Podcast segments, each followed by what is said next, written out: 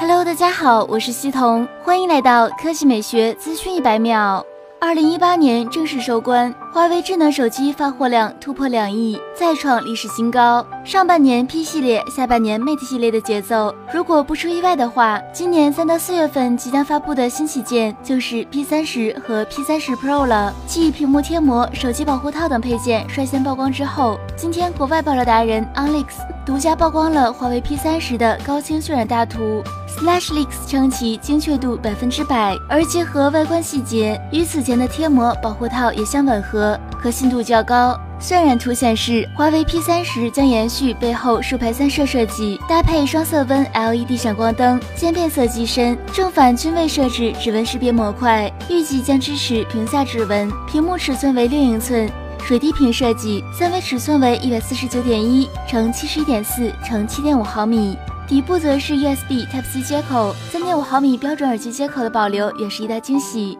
拍照功能依然是 P 三十的主打，后置四千万加两千万加五百万三摄，两千四百万 AI 前摄，内置四千毫安时电池，搭载麒麟九八零处理器，运存有六 G 和八 G 可选，存储有一百二十八 G 和二百五十六 G 可选。此外，P 三十还有望在 MWC 二零一九上官宣，能否再次刷榜 DxOMark 也将成为该机的最大看点。好了，以上就是本期科技美学资讯百秒的全部内容，我们明天再见。